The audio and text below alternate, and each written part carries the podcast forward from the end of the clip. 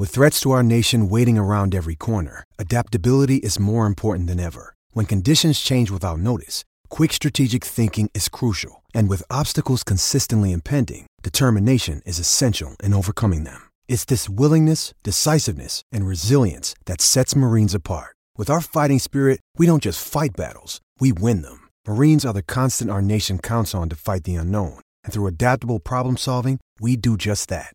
Learn more at marines.com.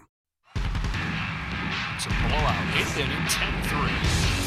Bases are loaded for Verlander, who waits out a 3 0 pitch. He swings, and it's a high fly ball, deep center field.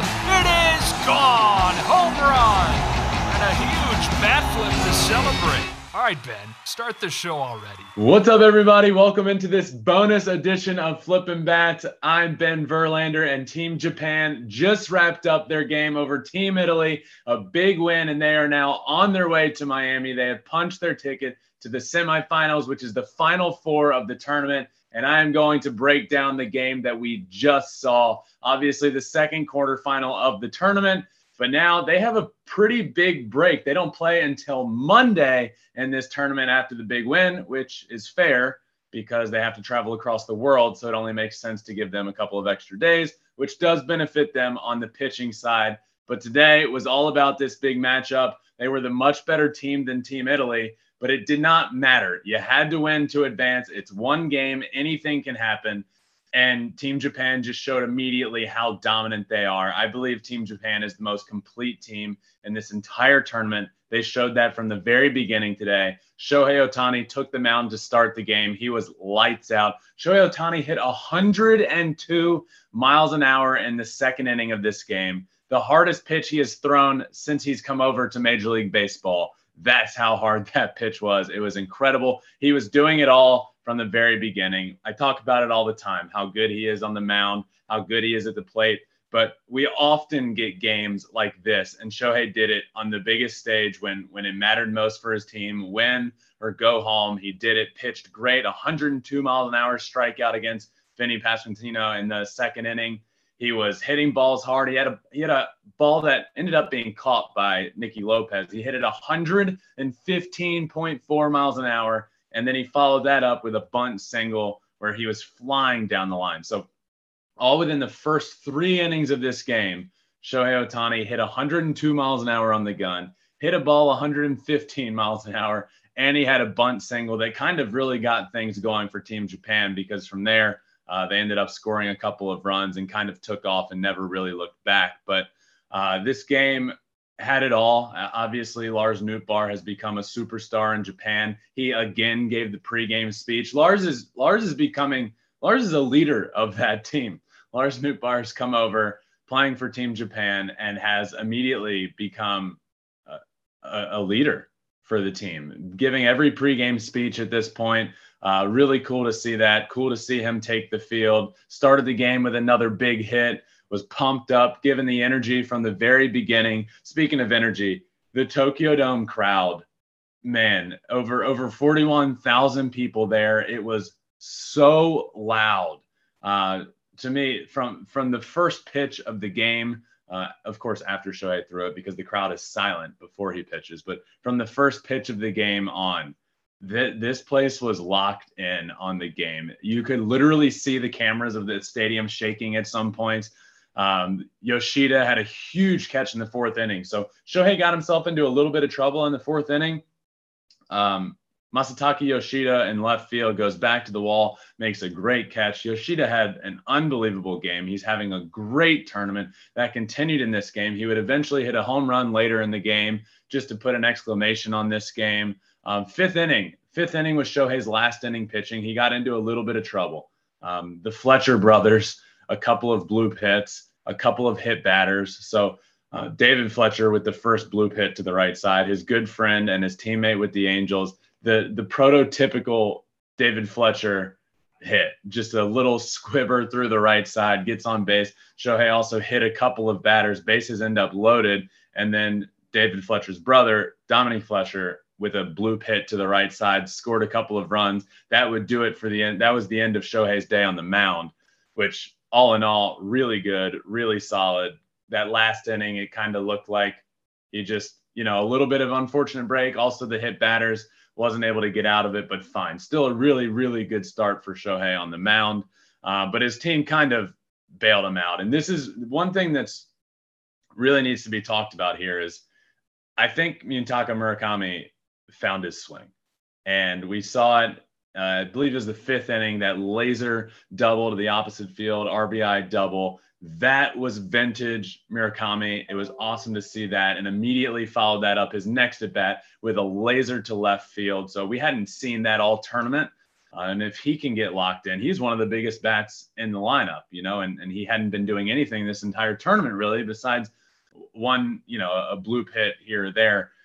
It looks like he might be locked in at the best time of this tournament. Sometimes that mental game can really consume you. And a hitter like that, all you need is one really good hit and a big moment to get you back. And he followed that big moment up with another really good swing and a really good at bat. I think Murakami is back to locked in.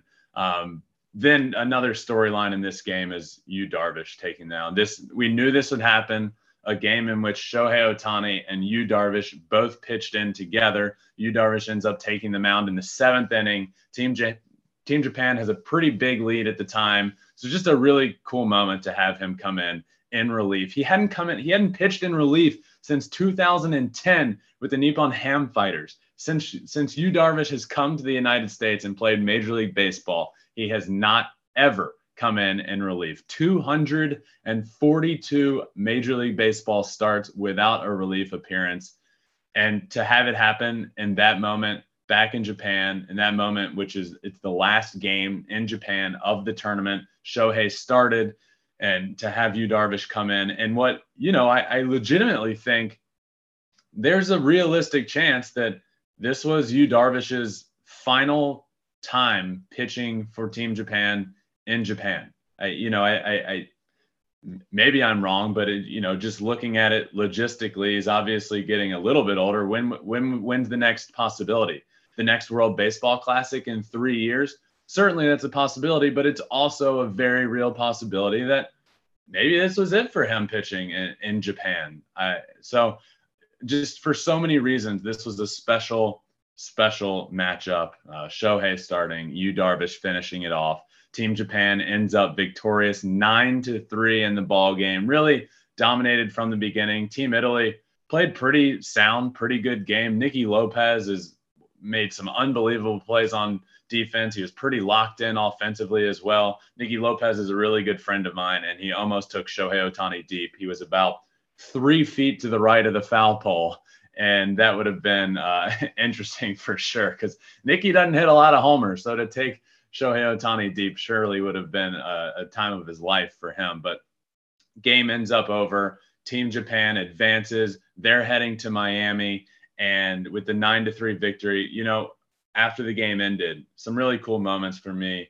Uh, Mr. Kuriyama, the manager of Team Japan, just the smile in the dugout. The camera just happened to catch him just smiling by himself in the dugout and clapping.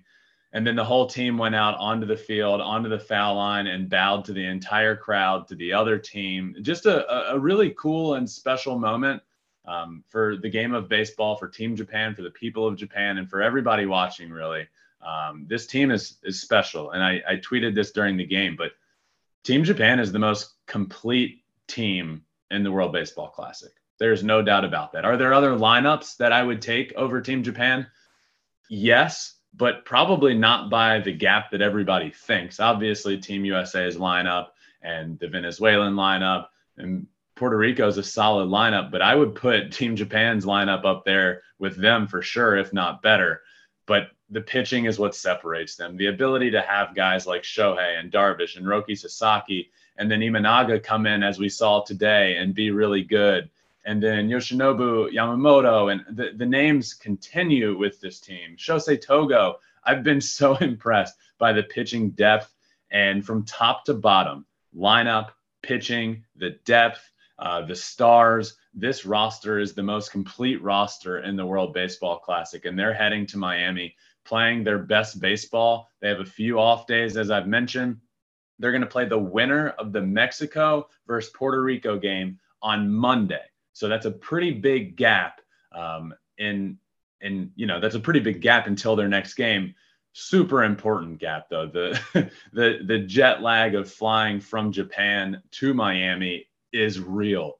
It is intense and they're going to have to experience that. So luckily they get a few days to get adjusted. Um, they'll they'll have their pitchers be able to get on that rest as well. So that is the benefit. Though the teams that will be in Miami already don't have to have that travel and that jet lag, they will be having a quicker turnaround. So pitching, they might not be able to bounce back as fast and use the same amount of guys. So winner of Mexico versus Puerto Rico on Monday. Team USA is playing Venezuela, and if they win, they will play Cuba, which means this could potentially be setting up for a USA Japan final, which would be absolutely incredible to see. Um, but obviously, there's a lot of work that needs to be done on mo- on both sides. A little more work on the Team USA side because they have an extra game in there. But a, a great day or a great night in Japan, a great morning here. I woke up at 2:50 a.m. 2:50 in the morning to go downstairs and watch this game and it truly didn't disappoint from the very beginning. Shohei went out and dominated and did what he does best, and he's a guy that just breaks Statcast. You know, he, 102 miles miles an hour on the gun, his hardest pitch since he's come to Major League Baseball, his speed down the line, his his velocity off the bat. Shohei Ohtani is a superstar, and he has the baseball world wrapped around his finger and even more so, it's becoming just the world in general. There's ads everywhere you look with Shohei's face on it. So um, Shohei stole the show again, and then Team Japan just took over and dominated this game as they should have and as they did. It was very impressive from top to bottom. Now Team USA or Team Japan is off to Miami, and so am I. Myself and Alex are heading to Miami for the quarter, the the final quarterfinal games and the semifinals and the final. So Team Japan is heading there. I am heading there, and we will be coming to you live pre and post game on the field, uh, semifinals and championship game. I will be there. Everything you need to know about the tournament and what's going on in the United States and in Miami will have you covered. I will be there. Make sure you guys are are checked out and, and subscribe to the podcast uh, wherever you listen to your podcast. And you can follow on all social media as well. We have Twitter and Instagram and Facebook and TikTok and obviously YouTube. You can watch everything on YouTube as well at Flippin' Bats Pod for all of them. So congratulations to Team Japan. Congratulations to the people of Japan for their team's victory and for the dominant victory that it was. And it's it's been incredible to watch and the ride continues. They're off to Miami, and so am I. I'm literally, as we speak, about to grab my bags and head to the airport. Airport. This was just important to me to record this first and uh, share my thoughts on the game that just happened. So thank you all for listening. I really appreciate it, and I will talk to you all from Miami. Peace.